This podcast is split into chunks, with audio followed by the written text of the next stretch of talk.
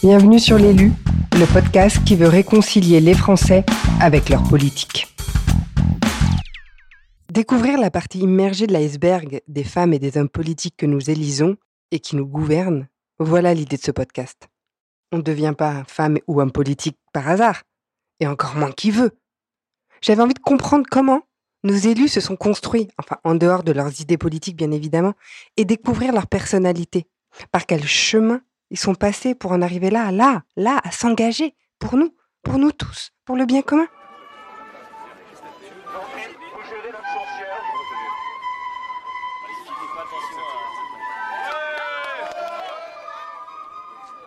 Bonjour Julien Aubert. Bonjour. Vous êtes un homme politique français. Vous avez été élu en 2012, euh, élu député de la 5e circonscription du Vaucluse.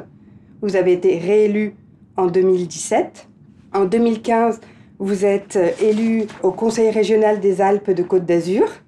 Vous avez été nommé vice-président délégué aux finances, mais vous avez dû y renoncer en 2017 suite au cumul des mandats.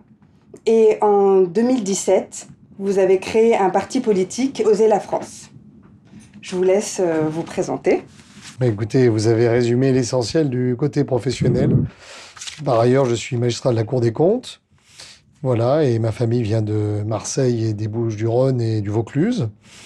Et Oser la France, euh, donc, est un mouvement qui n'est pas rattaché aux Républicains, qui est mon, parti, mais qui rassemble des gens à la fois républicain et non républicain, et qui est un mouvement essentiellement gaulliste. C'est comme ça qu'on pourrait le qualifier. Je voulais vous poser la question de savoir que représente la politique dans votre vie? Est-ce que c'est une passion, un sacerdoce ou un métier? Les trois. Euh, c'est une passion parce que vous ne pouvez pas faire ce, cette activité si vous comptez vos heures ou si vous réfléchissez en termes rationnels. C'est une passion parce que de toute façon, euh, si vous n'en faites pas, vous êtes malheureux. Euh, c'est un sacerdoce parce qu'en réalité, ça demande beaucoup de sacrifices privés, de choix de carrière même, parce qu'on aurait pu faire, j'aurais pu faire d'autres métiers qui auraient sans doute été plus rémunérateurs, plus tranquilles. C'est aussi un métier parce que même s'il n'y a aucune école qui vous y prépare, il y a une courbe d'expérience et on s'améliore, on devient plus efficace avec le temps. Donc il y a bel et bien, je dirais, euh, un différentiel entre le néophyte et euh, l'amateur, et puis celui qui en fait euh, depuis de nombreuses années. Et pourquoi vous avez choisi la politique? Pourquoi vous avez changé l'engagement politique? Bah, Le propre de la passion, c'est que ce n'est pas vous qui choisissez, c'est elle qui vous choisit. Mais euh, j'ai longtemps été attiré euh, par la chose publique, sans pour autant d'ailleurs euh, arriver à mettre un doigt précis sur ce que j'appréciais. J'hésitais entre le journalisme, et finalement la vie trépidante de la, du, commentaire du monde qui se fait, le service de l'État, avec euh, ce que ça comporte de noblesse mais aussi d'anonymat. Et je pense que la politique permet de réconcilier les deux, c'est-à-dire que vous faites des choses, vous les faites publiquement, vous vous engagez publiquement, il y a une forme de courage. Et puis, euh, il y a une forme de service de l'État, en tout cas de service de l'intérêt général, ça c'est certain. Donc, euh, je me, disons que je m'étais, j'avais plutôt réfléchi en sens inverse, en me disant euh, euh, je, que je m'en voudrais à vie si je ne tentais pas cette expérience qui me, qui me taraudait depuis de nombreuses années. Donc, le jour où j'ai vu euh, une opportunité, j'ai fait comme Jean-Claude Duss dans Les Bronzés. Vous avez tenté votre chance. C'est ça. C'est très bien. Sur un malentendu, ça peut toujours marcher.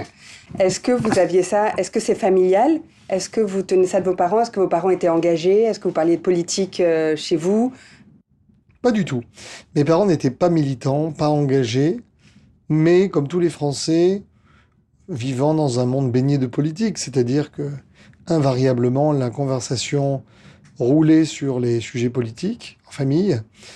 Et donc, euh, c'est au travers de la grande actualité que, j'ai pu voir mes parents réagir. Je me souviens de la réélection de François Mitterrand, je me souviens des débats sur le, le traité de Maastricht, je me souviens de l'élection de Jacques Chirac. C'est pendant ces, années-là, si vous voulez, entre 88 et 95, c'est-à-dire au moment où j'étais adolescent, que s'est forgé finalement cet appétit euh, au travers de la réaction de, de, mes parents, parfois de leurs désaccords, et aussi de, voilà, de, qu'est-ce qui motive ou qu'est-ce qui faisait un, choix. Et aujourd'hui, quelle relation vous entretenez avec vos parents, euh, avec le choix justement que vous avez fait Alors mon père a été l'un des premiers supporters quand je, je, suis parti en campagne politique, puisque mhm. j'avais choisi le Vaucluse où il vivait. Et je suis arrivé à la gare en septembre 2011, donc il y a quasiment dix ans, en lui disant que je voulais euh, me présenter sur une nouvelle circonscription. Et on va dire, je n'ai pas été accueilli avec un enthousiasme débordant, puisqu'il a mis euh, évidemment en doute euh, la faisabilité d'un tel projet. Et donc je lui avais dit à l'époque, écoute, je connais deux personnes dans le département, toi et ma grand-mère, qui a 90 ans, donc a priori c'est pas elle qui va coller les affiches. Donc tu es prié, d'être optimiste. Et donc il est de, pour ma première campagne, c'est lui qui a, qui a fait trésorier, chauffeur, animateur de salle, barman, colleur d'affiches, tracteur. Et donc, c'est à ses côtés que, que j'ai gagné en 2012. Ma mère, elle, euh, s'y intéresse, euh, et donc on a des conversations politiques, mais elle n'a jamais basculé en politique. Mon père, lui, à ma suite, a voulu se présenter à trois scrutins, et il a échappé, il a, il a, il a malheureusement euh, échoué d'un chouïa à devenir maire une histoire de C'est devenu une histoire de famille, mais plutôt Vous dans avez le embarqué tout le monde. Voilà, mais plutôt dans le sens ascendant. C'est-à-dire, généralement, c'est plus le père qui gagne un, mandat et le fils qui poursuit.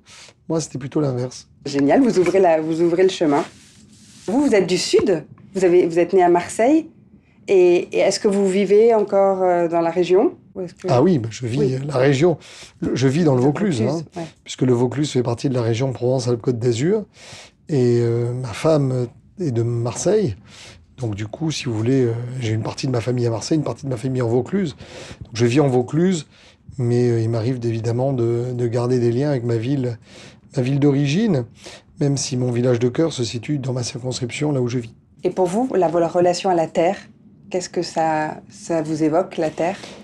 Je pense que c'est très important parce que finalement, la réaction aujourd'hui qu'ont les gens en politique, c'est de de se sentir un peu perdu. Et Emmanuel Macron a été finalement le point d'aboutissement d'une forme de, politique déracinée. Or, euh, la quête d'identité, les débats qu'on peut avoir sur l'identité, sur la transmission, elle porte aussi sur euh, finalement une espèce de positionnement en disant, dans ce monde qui bouge sans cesse, qu'est-ce que je connais? Et ce que je connais, c'est ce dont j'ai hérité et ce que je léguerai. Euh, d'où d'où une sensibilité peut-être différente de ce que ça avant, c'était une évidence. Aujourd'hui, c'est un combat pour ceux qui sont enracinés de le défendre et de s'en revendiquer.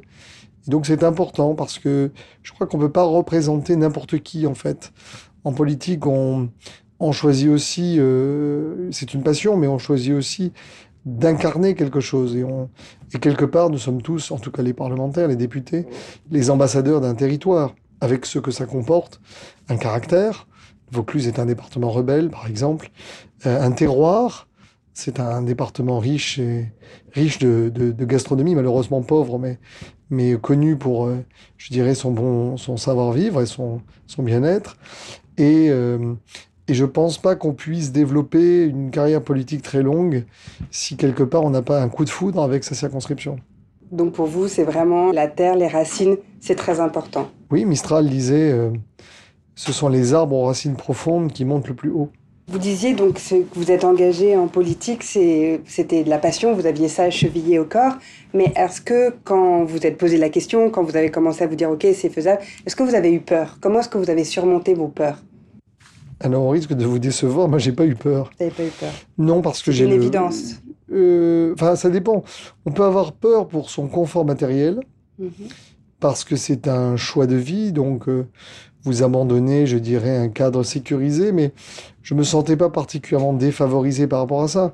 J'ai démissionné à l'époque de l'Élysée, je n'avais pas de plus de plan de carrière, euh, je perdais deux mois de salaire, mais je savais qu'au pire du pire, je réintégrais mon corps d'origine de la fonction publique, certes au placard, mais au moins pas de problème avec le banquier, ce qui n'est pas forcément le cas de d'autres professions. Après, la peur, on peut la l'expliquer différemment, la peur des coûts. Mmh. parce que c'est un monde euh, qui est, que l'on dit, plus violent que le secteur privé. La peur de perdre la, Alors la peur de perdre, vous l'avez pas la première fois. La peur de perdre, euh, l'avantage c'est que quand vous êtes Jean sans terre, vous n'avez rien à perdre justement. C'est plus embêtant à la première élection parce que là, vous réalisez tout ce que vous avez consenti comme sacrifice pour euh, vous faire élire. Et donc, il y a plutôt la peur de, quelque part, de l'humiliation. Parce que si vous perdez la, première élection, bah, les gens se disent il a été élu par hasard et il a été battu.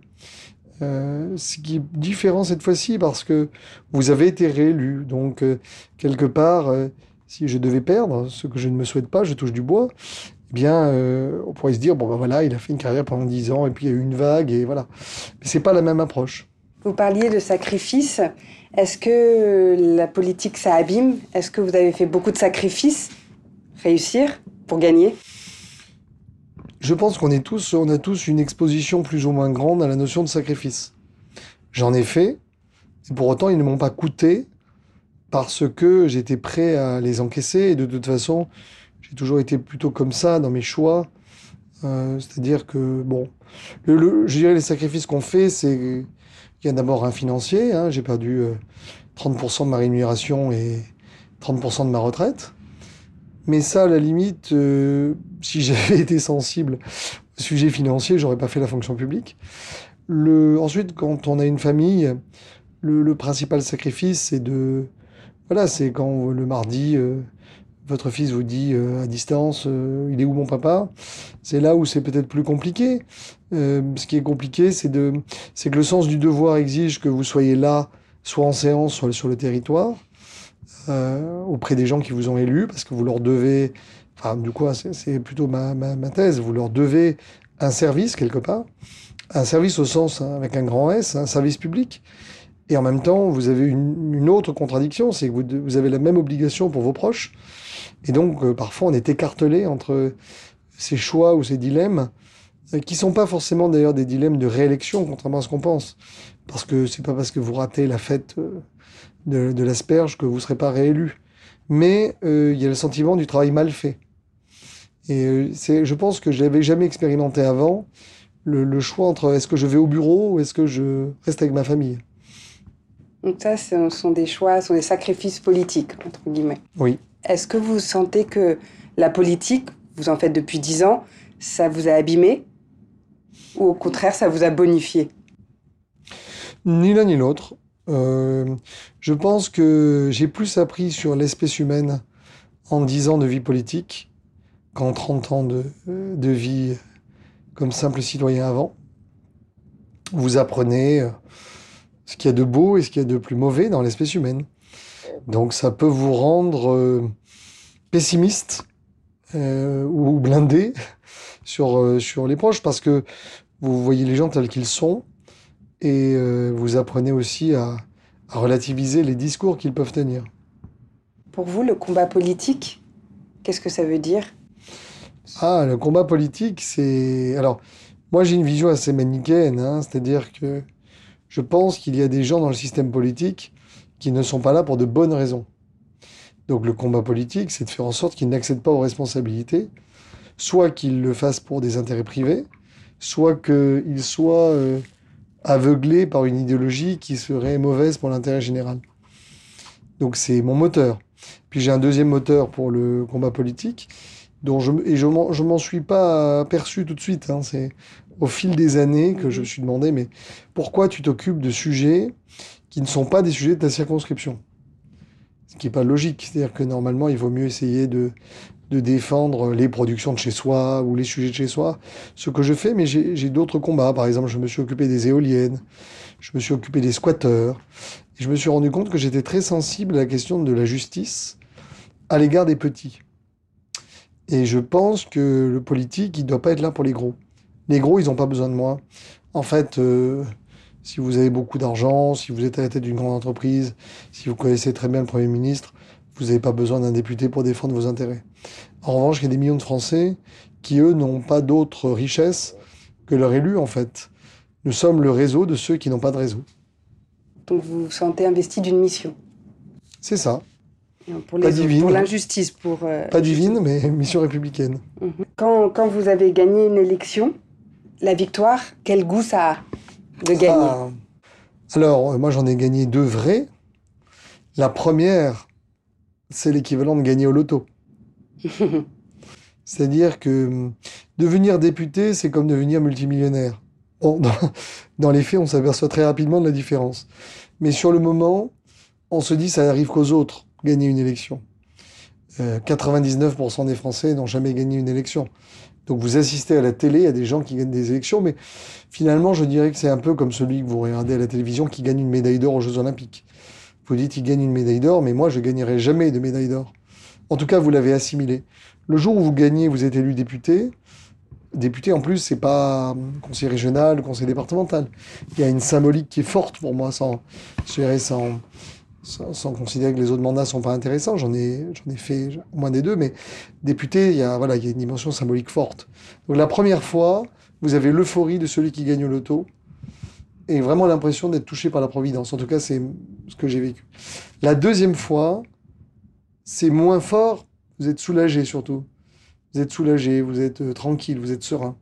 Donc, au début, vous gagnez au loto, mais très vite, vous êtes face euh, à la réalité, au problème, et j'imagine que vous êtes rattrapé après par la fonction et que le bonheur, ça dure pas très longtemps. Le bonheur, il euh, dure un an. Pendant un an, les gens, vous êtes nimbés d'avoir gagné. Donc, généralement, vos adversaires vous laissent tranquille vous avez plein de nouveaux amis, et dans les yeux des citoyens, vous êtes euh, invincible. Puis après, euh, le parfum de la victoire s'estompe, et il y a de nouvelles élections, de nouveaux gagnants, un rééquilibrage des forces politiques, le gagnant d'hier et le perdant de demain. Euh, vous pouvez vous-même, d'ailleurs, moi ça m'est arrivé de perdre une élection en cours de mandat. Là, vous êtes brutalement, vous passez dans la catégorie tricard. Hein. Donc euh, ça peut être assez violent, mais je dirais que cette euphorie vous m'a servi quand même moi de, de moteur, d'enthousiasme, je dirais, pour partir à l'assaut de tous ces sujets, pour les, pour les dévorer avec euh, une forme de boulimie qui m'a jamais abandonné, malgré le fait que ça fait désormais dix ans. Mais euh, j'ai toujours le même enthousiasme. Et je me suis toujours dit, le jour où je me lève le matin et j'ai j'ai plus envie, je sais que j'arrêterai. Vous croyez qu'il y a un moment où on n'a plus envie de politique? Ça arrive? Je pense qu'il y a un moment où on n'a plus envie de faire la même chose en politique. Parce qu'on peut faire de la politique autrement. Parce que ça peut être une drogue, la politique aussi. Oui, ça, ça peut être une drogue, ça peut être aussi, euh, je dirais, un domaine imposé. C'est-à-dire que hum, quand vous êtes depuis 25 ans ferrailleur, c'est compliqué au bout de 25 ans de dire tiens, euh, si je changeais de braquet. Pareil, hein, c'est le, mot de, de Louis de Funès dans La folie des grandeurs. Hein. Qu'est-ce que je vais faire? Je suis ministre, je ne sais rien faire. Bon, donc euh, je pense qu'il y a aussi ça, c'est-à-dire que plus vous êtes en politique, plus votre expérience de base, elle peut s'estomper et elle peut être, euh, je dirais, moins utile pour une réorientation professionnelle. Quand vous êtes arrivé euh, sur le quai de la gare, comme vous, comme vous me disiez, il y a une séance parce qu'on entend le, bruit, donc c'est, on est à l'Assemblée nationale. Eh Quand vous êtes arrivé, on pourrait dire sur le quai de gare, là justement, le train arrive, vous voyez votre père, que vous avez commencé à organiser, vous n'y connaissiez rien, vous avez commencé à organiser euh, la campagne. Euh, comment est-ce que vous avez abordé le porte-à-porte? Ah, Le porte-à-porte, il arrive bien après. Le porte-à-porte, euh, au début, au début, vous essayez de vous faire connaître, mais ça n'a pas d'intérêt de vous faire connaître auprès des gens puisque à l'époque, je demandais l'investiture, donc je n'avais pas encore l'investiture. Quand vous commencez à avoir l'investiture, c'est à ce moment-là que vous vous mettez à,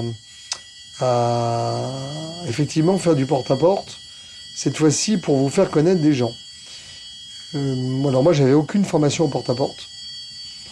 Bah, je ne savais pas qu'il y avait des formations porte-à-porte. Bah, vous avez des gens qui l'ont fait depuis des années qui peuvent vous expliquer, mais moi j'y suis allé armé de ma bonne volonté. Euh, et en fait, j'aime ça parce que c'est une espèce de, défi, euh, de défi de sociabilité. Vous allez de porte en porte, vous ne savez pas sur qui. C'est, je, vais encore vous faire une citation cinématographique, mais c'est Forrest Gump qui dit euh, La vie, c'est comme une boîte de chocolat, vous savez jamais sur quoi on va tomber.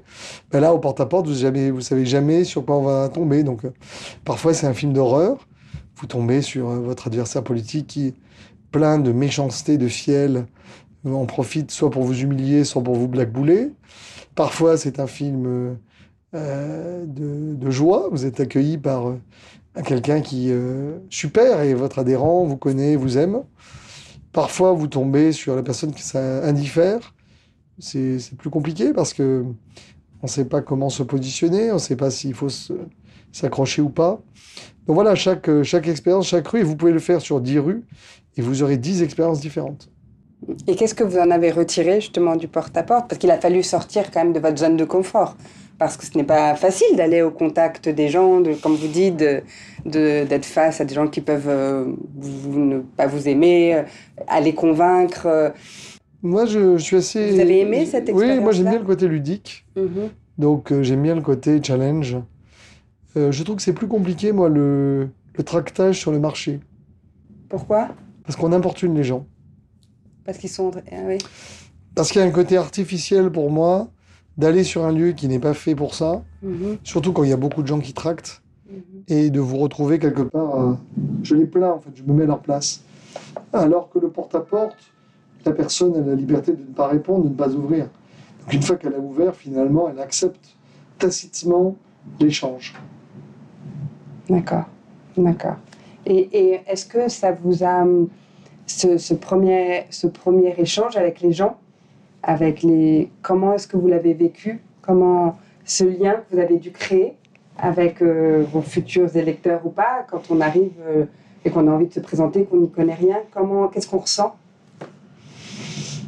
Euh, On se sent plus fort parce que tous, en fait, souvent ça se passe plutôt bien. Les gens sont assez contents en fait. Donc vous vous dites, vous avez là, vous voyez plus fort que vous l'êtes.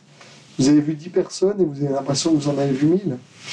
Et puis surtout, vous apprenez des choses très concrètes sur les quartiers, sur la manière de voir les choses, comment les gens en fait analysent. Alors, euh, c'est pas la même chose de la faire quand vous êtes inconnu et quand vous êtes plus connu. Hein. Euh, mais euh, parce qu'en fait, vous avez des réactions plus vives et plus, plus contrastées quand vous êtes connu. Parce que quand vous êtes inconnu, vous devez convaincre. Et quand vous êtes connu, je pense qu'on vous agresse beaucoup plus. Alors non, Enfin, c'est plus compliqué que ça. Quand vous n'êtes pas connu, les gens vous donnent la présomption d'innocence. Donc, ils ne vous agressent pas d'entrée. Et à la limite, si ce n'est pas euh, leur parti, ils vous disent désolé, on n'est pas intéressé, mais ils vous écouteront plus volontiers si vous n'êtes pas leur parti et qu'en même temps, euh, vous êtes inconnu parce qu'ils se disent tiens, ça coûte pas cher. Quand ils vous connaissent déjà, ils ont déjà une opinion préformatée. Donc là, c'est là où vous voyez votre taux de popularité. Que ressentez-vous face à justement à la méfiance ou à la réprobation?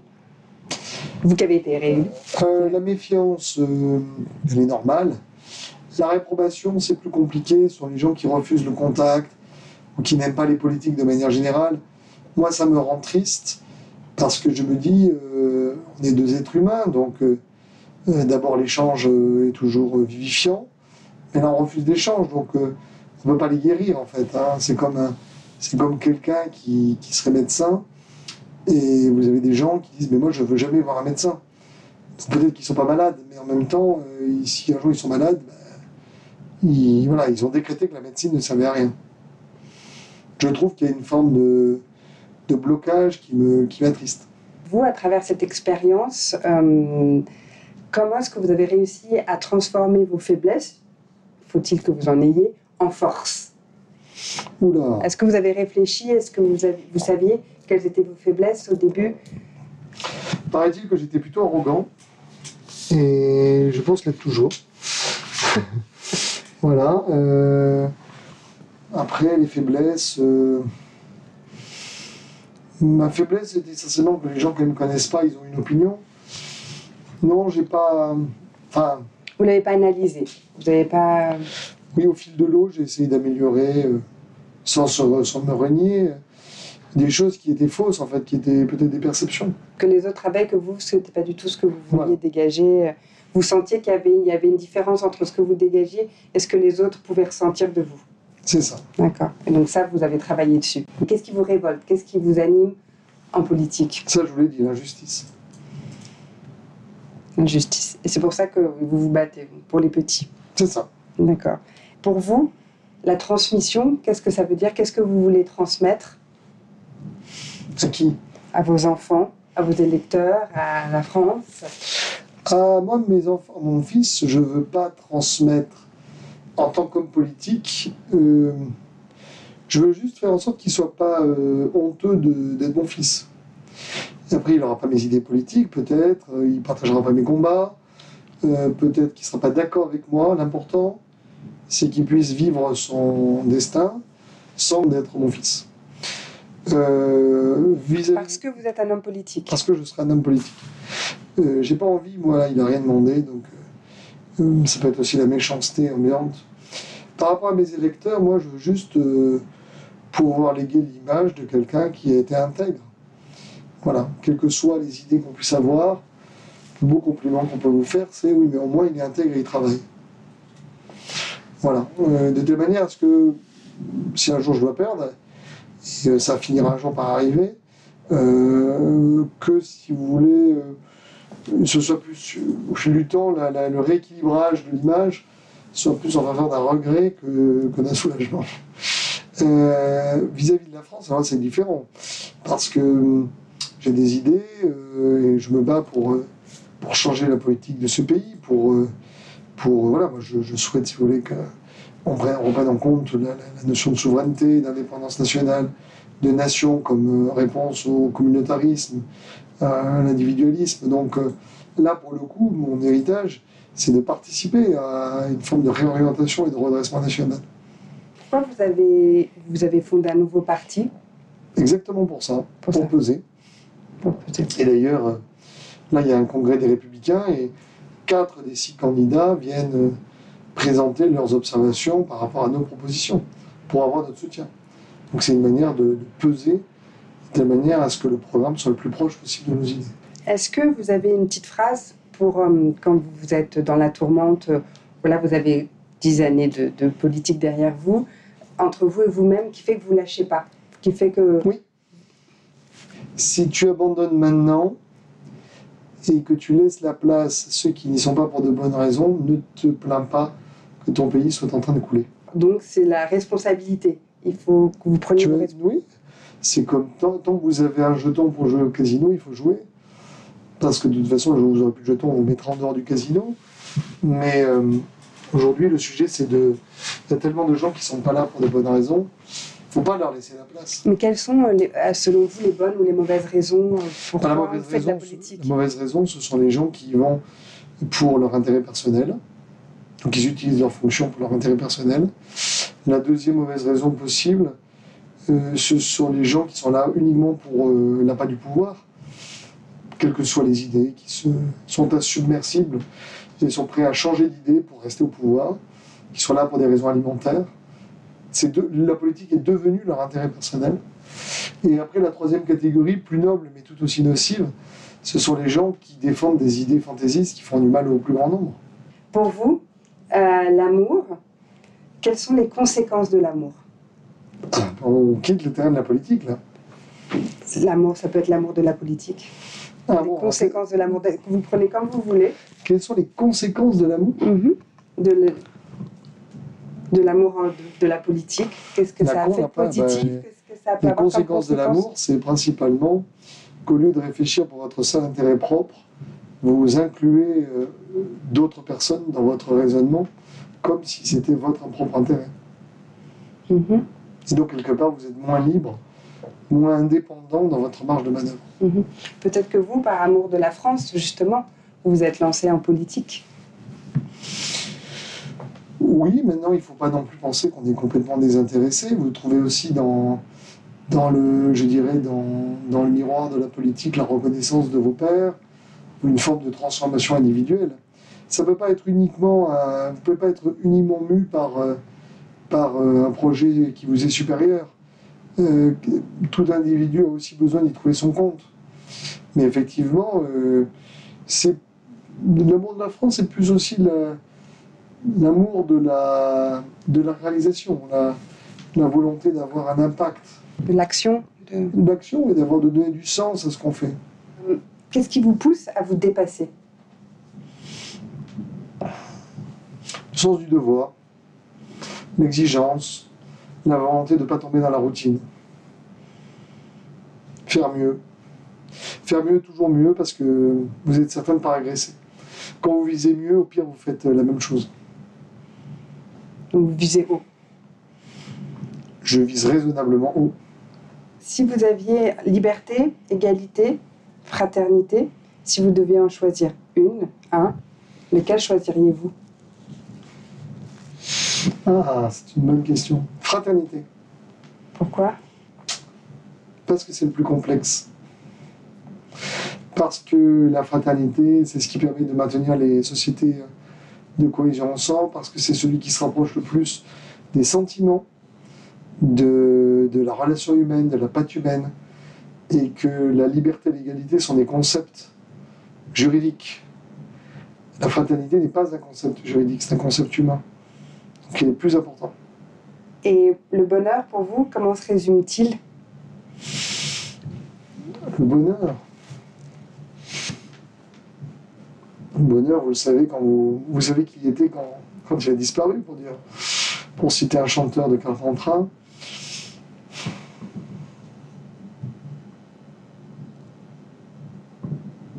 Est-ce que la politique, ça vous rend heureux?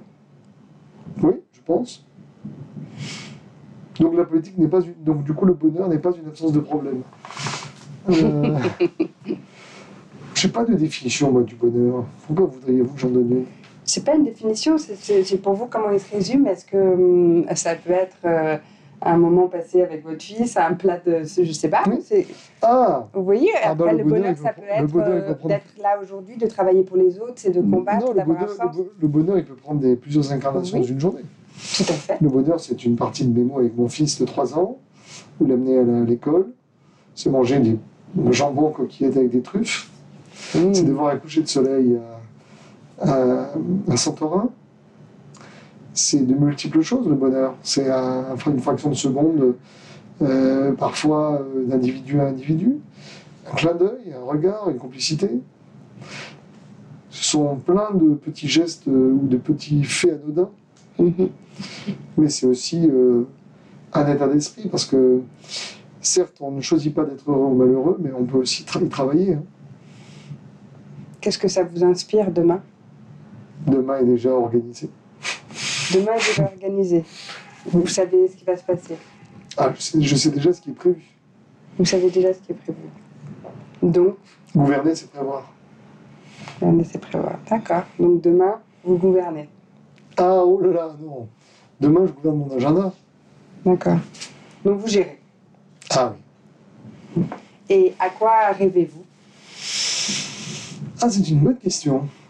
Mais écoutez, euh, en politique, plutôt de- d'évoluer professionnellement, de, comme, comme sur Nintendo, de passer au niveau supérieur pour voir, pour avoir de nouveaux défis. Voilà. Et puis ensuite, de- d'avoir une vie familiale plus sereine. Ce serait déjà très bien. C'est contradictoire néanmoins. D'accord. Bah écoutez, merci beaucoup. De rien. C'était la dernière question. Merci pour cette entrevue. Puis à bientôt. Ben oui. Merci d'avoir écouté ce podcast. Pour prolonger le plaisir, n'hésitez pas à nous suivre sur Instagram ou sur Twitter et bien sûr à liker si vous avez aimé le rendez-vous.